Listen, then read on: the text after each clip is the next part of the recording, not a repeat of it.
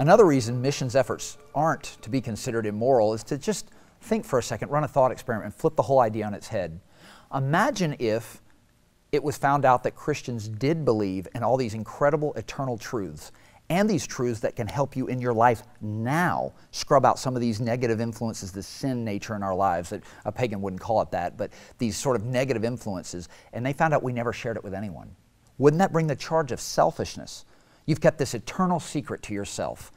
So, interestingly, if we went the other way and accommodated this cultural imperative to never share, we'd likely be called immoral for that as well. Heads I win, tails you lose. We find Jesus talking about this in Matthew 11. He said, Wisdom's proven right by her children. I came to you, John the Baptist came to you singing a dirge, and you didn't cry. And I came to you playing the flute, and you did not dance. But wisdom's proven right by her children. So that is to say this. The Atlantic ran an article a couple years back on what it's like to be an atheist at a New York university. Uh, I don't know why that was a special thing that seems quite common.